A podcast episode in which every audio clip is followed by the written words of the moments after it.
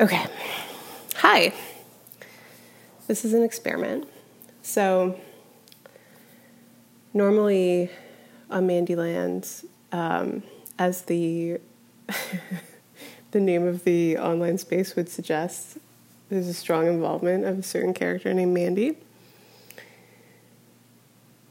As I'm imagining that she's talked about in the past, maybe not on this podcast, but certainly in real life for any of those of you who know her, her being a Scorpio dictates that she behaves and lives a certain way.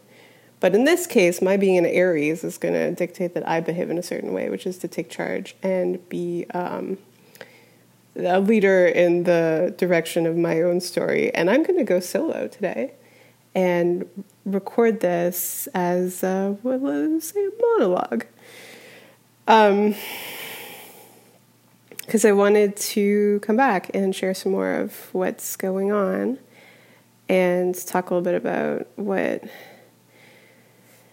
what kind of uh, like one of or a few of the things that made me want to do these podcasts with Mandy in the first place and to start recording my thoughts in this media as opposed to writing things down or not even documenting them.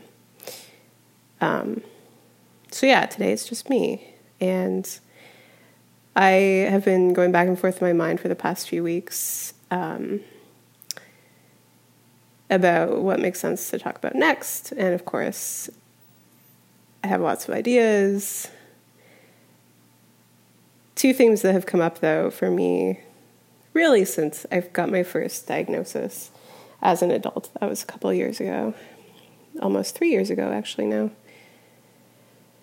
Um, and that I keep vacillating back and forth. So I probably will do episodes about both of these, but I think what I've settled on as what I want to talk about today is main topic how it feels to have cancer. Subtopic A is slow. It feels slow and it feels like it feels a vast space and much of your time is spent waiting. So that's today.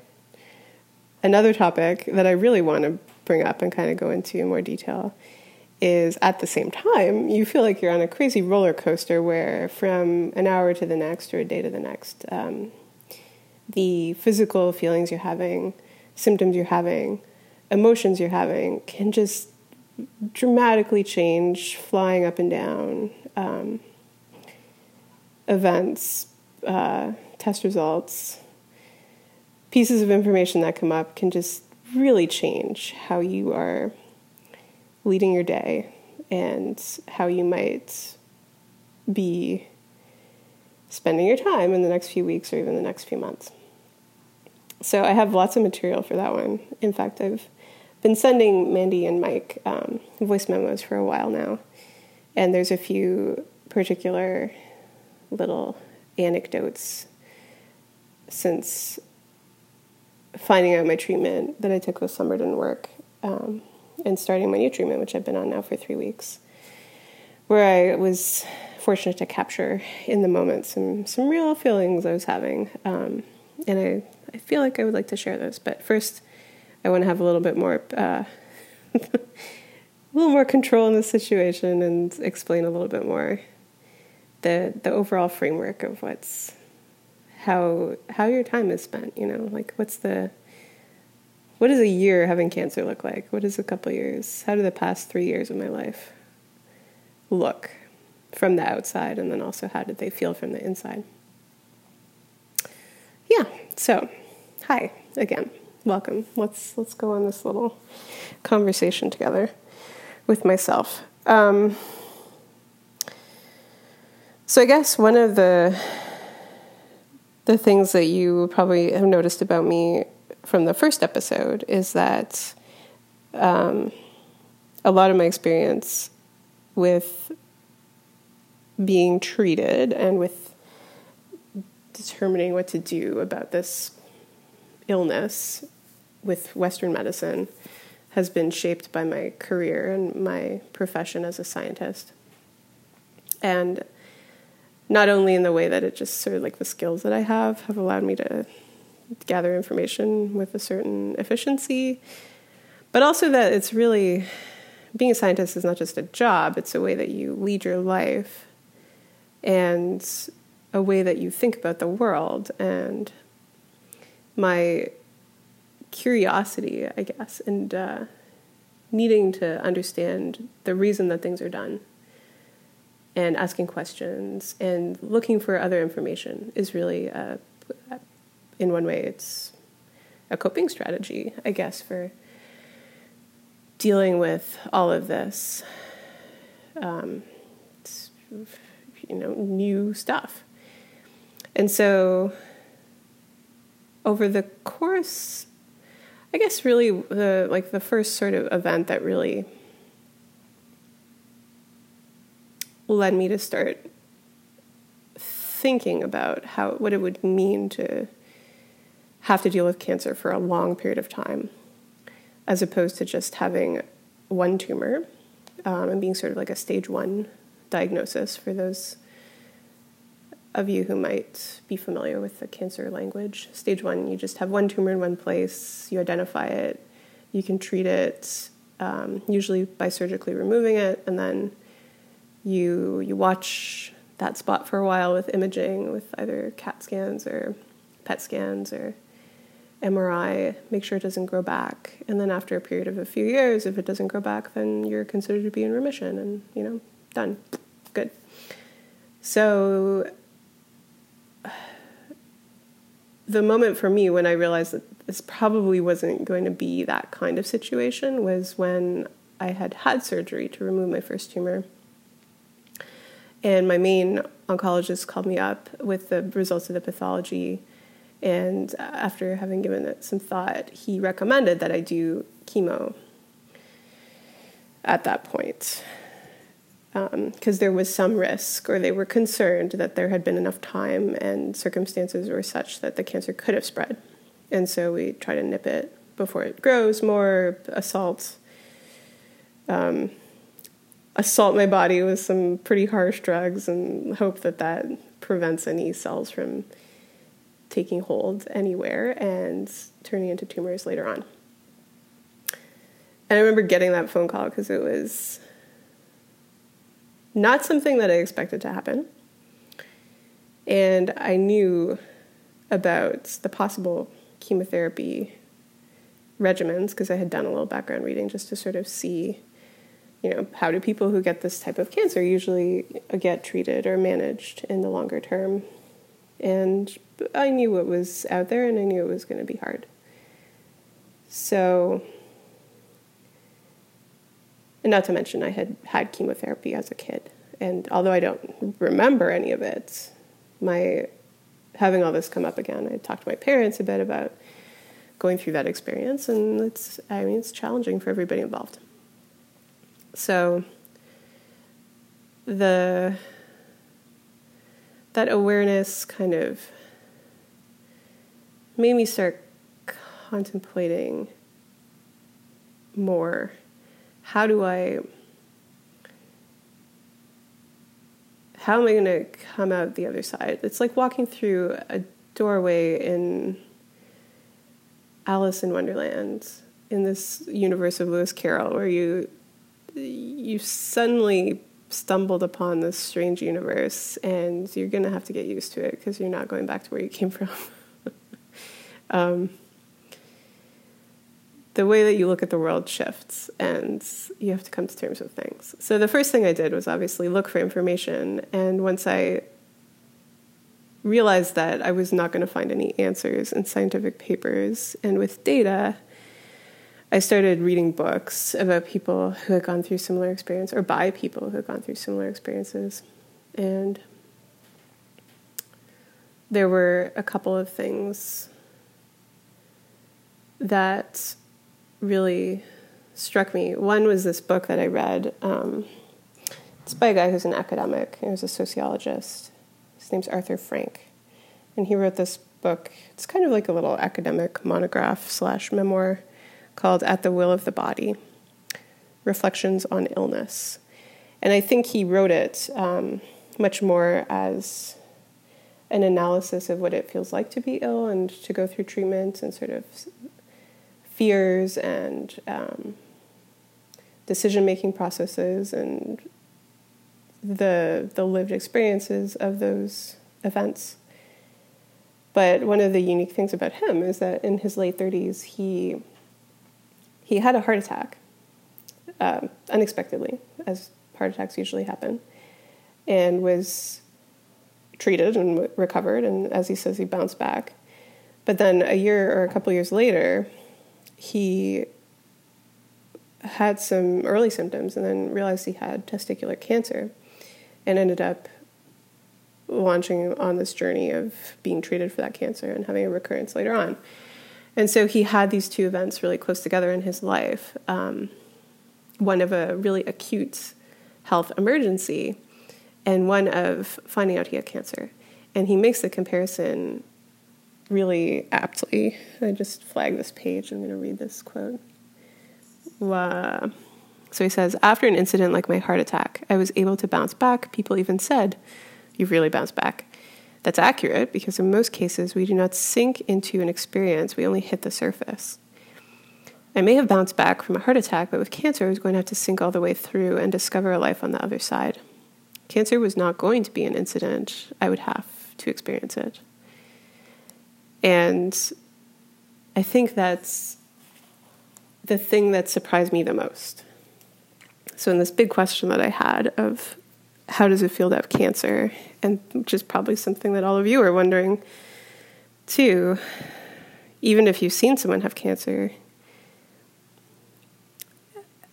often the person can look completely healthy and be living a normal life, which in some ways is what I am attempting very hard to do right now. not in the past week or so, not achieving quite as much as I would like to. But you don't collapse on the ground. You are not rushed to the hospital in an ambulance normally. Uh, unfortunately, for some people, their cancer is so advanced that that would be the case, and that's how they would learn, and that would be challenging and sad. But in my case at least, it was a, a little bit of a symptom that developed in the beginning. I was just having some elbow pain. I thought it was a work related, like stress thing. But then I started to feel a tumor growing underneath the surface of my skin, and I knew because of my genetic risks that I should go get it looked at. And fortunately, the random doctor who I saw at the clinic that day listened to me about my history ordered an MRI, and we went from there. But what I realized at that point, and then sort of every step along this path is something I'm reminded of, is that all of these decisions and all of the treatment of cancer, all of the practices of oncology, are slow.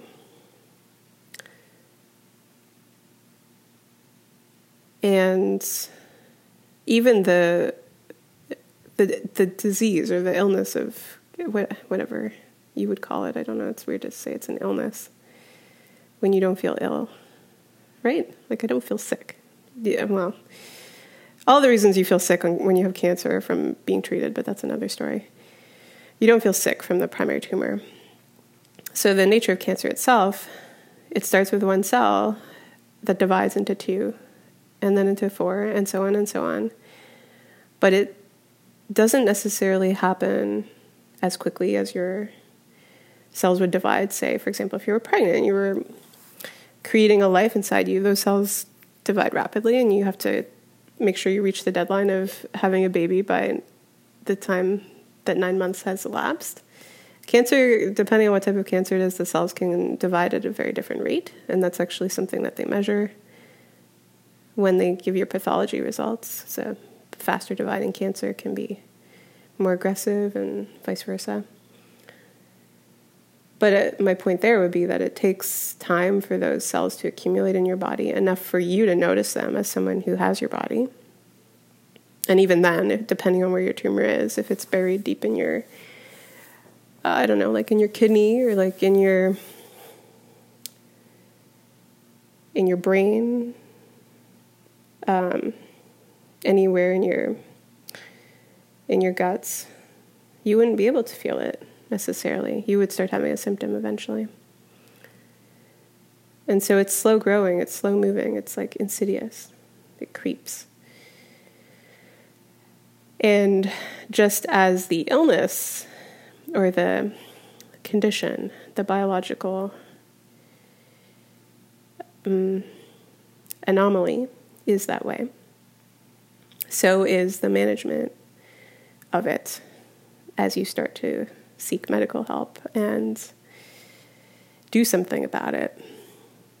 So, in my case, I was lucky to go to the clinic early on, get seen right away by doctors who were specialists who could make decisions about what we should do in the short term. And the first things that we did were fast and were short. Um, and that's what sort of led me to keep feeling like, oh, yeah, we'll just have these daily radiation treatments for a few weeks and clean up the, the margins of the tumor. They basically try to zap it to, to contain it before they go in and surgically remove it. And radiation as a treatment is usually something you do every day.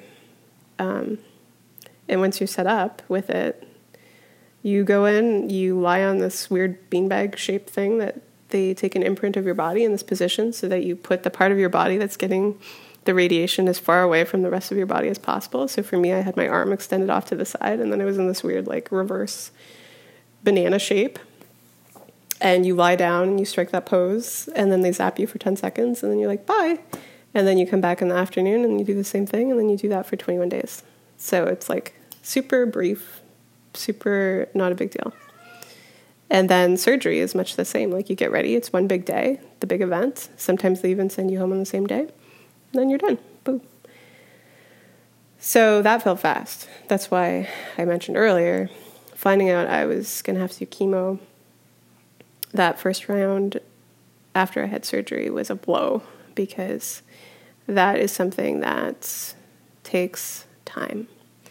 The way that that particular chemo worked is I would have to be admitted to the hospital and be on an IV for basically three days because they would give me the drugs um, once on the first afternoon and then once on the second afternoon. And they would watch me overnight and make sure I was okay before I could go home. But while I was getting the chemo drugs, they would also have to infuse this other drug that protected um, other parts of my body from the chemo drugs. So basically, it's like it's like a little antidote for your your internal organs.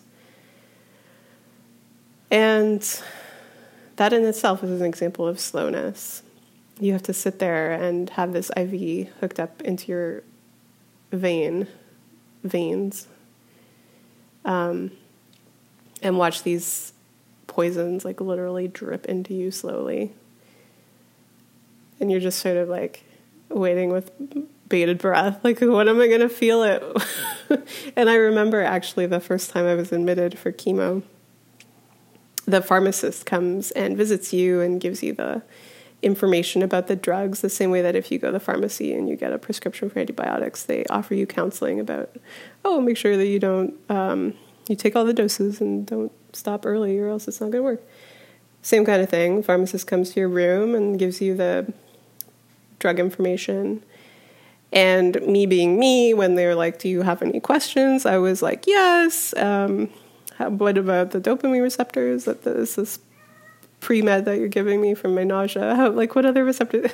well, it's irrelevant to this conversation. But the last thing I asked this person was, Yeah, how does it feel to take this chemo? And I knew that they probably wouldn't be able to answer, but, but why not try?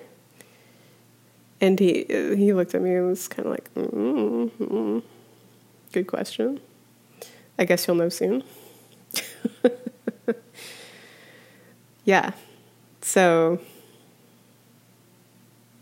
How does it feel? Well, now I know really well. We can talk about that another time. But the thing that, again, brings me back to this theme of slowness and of space and time passing is even once you've taken the drugs, so that, and that in itself, over the course of three days, feels like an eternity when you're just in the hospital sitting around waiting for this to be over. You don't start to notice the real effects or the, the chronic consequences until time passes. And the scientist in me now knows that I, I think, I haven't confirmed this recently, but it's come up again, so I've been wanting to look it up, that a lot of the drugs, they won't really start to have the majority of their actions until two and a half to three weeks after you start because it takes a while for all the cells. Like you have tons of healthy cells dividing normally, just going about their normal business, but once you bring the drugs in and they start their assault on your healthy mitosis, you have to allow for this grace period where the healthy cells all get killed off, and then all of a sudden you're just sort of dealing with no cells being able to divide at that three week mark, and that's when you really start to notice things. Like that's when I my hair fell out the first time. So there's a slow build in the physical consequences and the way that you feel. So then, my next point would be how this translates to the psychology of it. And this is another thing, like on a bigger level, that I want to talk about because, again, obviously, you've heard me explain my experience in a very like kind of precise, rational, matter of fact scientific way. But there's a lot of other like crazy emotional metaphysical stuff going on under the surface. And I think part of what Mandy has urged me to document this for, and that I think I really appreciate, is getting at those feelings and what's happening in my mind as these physical things start to happen. So that's where it feels like I'm making myself a lot more vulnerable by saying this stuff and publishing it on Mandy's website. But but I think that this is where the real value comes out for any fans of RuPaul's Drag Race out there. It's like you need to stop using the drag to hide yourself and you have to use the drag to truly show yourself. Mm. Yes, so much. So, the thing that became really hard is waiting to know if something's working. And for me, around the first time, that wasn't an issue because we were really just doing chemo as a preventative measure. I think it's called adjuvant in that case, something you give along with the other treatment. Um, literally, I think that's the Latin. Neoadjuvant is something you do before you have surgery, and then adjuvant, in my case, it was after surgery. And so I did the chemo, I had some scans later on. No sign of anything coming back already. I mean, it was only a few months after removing my first tumor, so wouldn't expect it. So, apart from the fact that I went on this whole other health like sidetrack where we found a random meningioma brain tumor and I had brain surgery, again, story for another night. Um, I had no cancer and I was fine and just being closely monitored for uh, about a year and a half. Yeah, and so this is where the the emotional ride comes in because at this point even though I felt healthy, I was back to normal, living my normal life, doing my normal stuff, applying for grants, submitting papers, supervising students, back in the lab, going to conferences. There's always those dates on the calendar every three months in this case where I would be booked for two, three days of MRI scans. Um, and in my case, I'm having only MRI scans because of my history and predispositions. We're avoiding giving me any extra radiation that I don't need. So, so I get to lie in MRI scans for hours, which is again an example of slowness. MRIs are slow, but they produce beautiful high resolution pictures. Um, so I basically get a full body MRI every three months. And those few days of before the scans, trying to prepare yourself for what could be bad news, surprising news. And then the few days after the scans, we're usually waiting for the, the readings and the results to be posted or for your doctor to call. Those are really challenging days. And I'd read about people's experience with those days and I was like, yeah, I'm you know, I'm not really prone to anxiety. I feel fortunate for that, especially now. um, I've never been an anxious person. Pretty good at keeping my thoughts and sort of like panic under control. Of course, I use strategies. It's not just a natural thing. Like I do a lot of mindfulness and that kind of stuff. But but yeah, and the more time that passed, it didn't get easier. In fact, the more time that passed and we would find little tiny things that weren't really a concern but here's this little there's a little bump in your like the side of your knee. Let's look at this a little further. And it so it would add more scans to every round of scans that i was getting. Or there's this little like nodule deep in your left thigh. You're going to add another scan and kind of watch that in closer detail. And so i had a number of these additional things that we were watching by December of last year, almost a year ago. Such that by the time I got to my three months after that, in March, I was, I would say I was having anxiety. I was kind of freaking out inside to the point where I did two things. I asked my GP for a referral to clinical psych so I could start going to therapy because I figured like oh my god if I have to deal with this this pressure of like kind of like being aware that I might all of a sudden have cancer again and have to jump back into treatment when I'm about to go on the academic job market and I just got this grant and I have all this stuff going on in my life like it's hard enough to manage all those career pressures with this underlying slow burn of wondering if all of a sudden my life is going to get turned upside down again. And so it's really funny how that worked out because I had that appointment on a Tuesday, I remember, and I, I worked up the, the courage to, to say, Can I just go to therapy? Can you send me to therapy? And I did, and I asked for that, and I got it. And then the next day on the Wednesday, I had my follow up appointment with my main oncologist and got the results of my scans. And that was when I found out I had tumors in my liver. And my life was turned upside down, just like I had been trying to prepare myself for. So I'm glad I asked for therapy. The other thing I had done, I was alluding earlier to two things, was I asked for a prescription for lorazepam so I could take some anti anxiety drugs when I went for scans because the more hours you have to lie in the MRI scanner, the more you start to just be like, oh my God, I can't handle this. Listening to David Bowie for two hours is helpful, but can only go so far, especially when they only play the Pandora channel. And they won't spring for the Spotify like play. But anyways, I digress.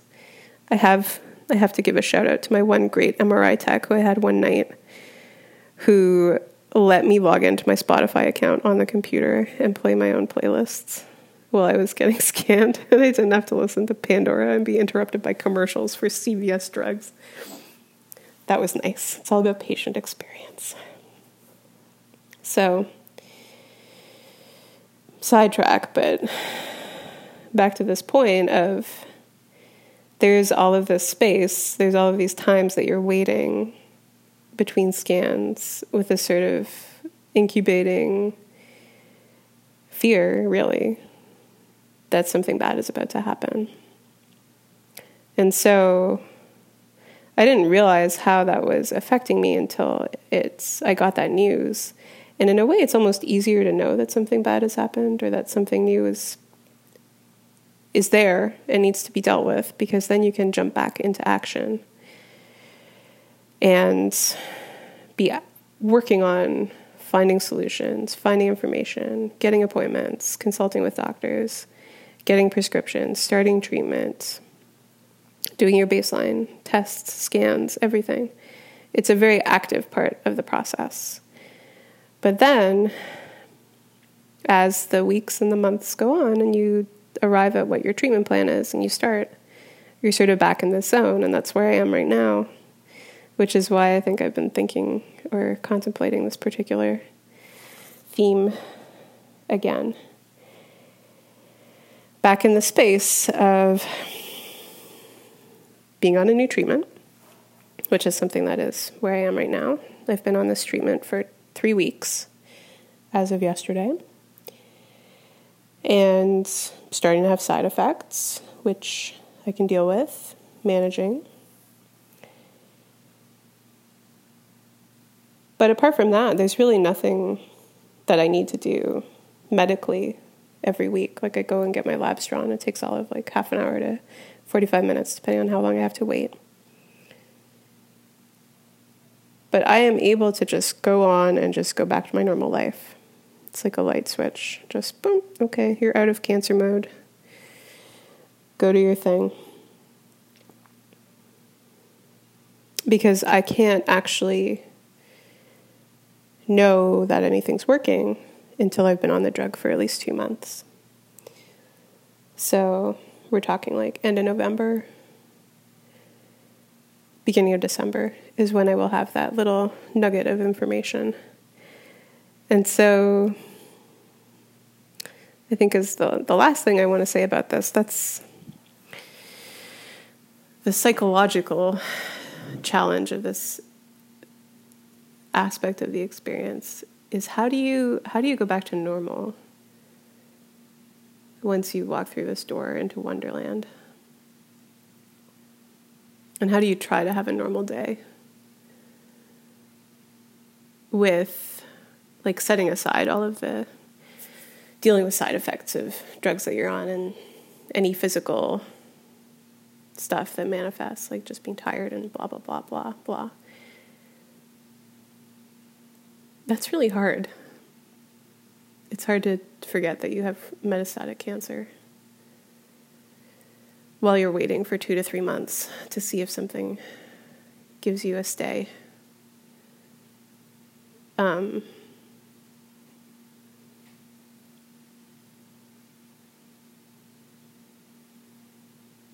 it's probably the hardest thing. And that's what I've been trying to figure out how to deal with that for a while.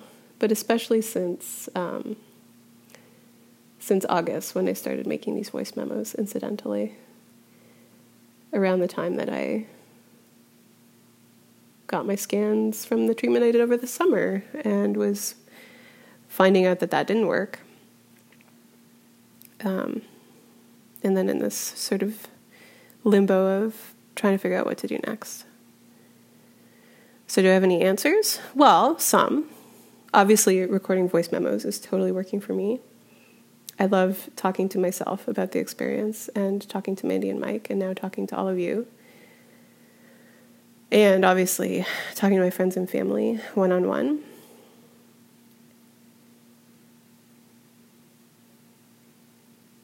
It helps to just be in the experience, like that Arthur Frank quote from the beginning. the cancer is something you have to experience. But that said, I think an alternative that probably like a lot of people would default to, and that I know I really I fell into this groove over the summer, like from the period of maybe May to August, is you literally you just try to forget that it's going on and really force yourself to go about your day-to-day life. And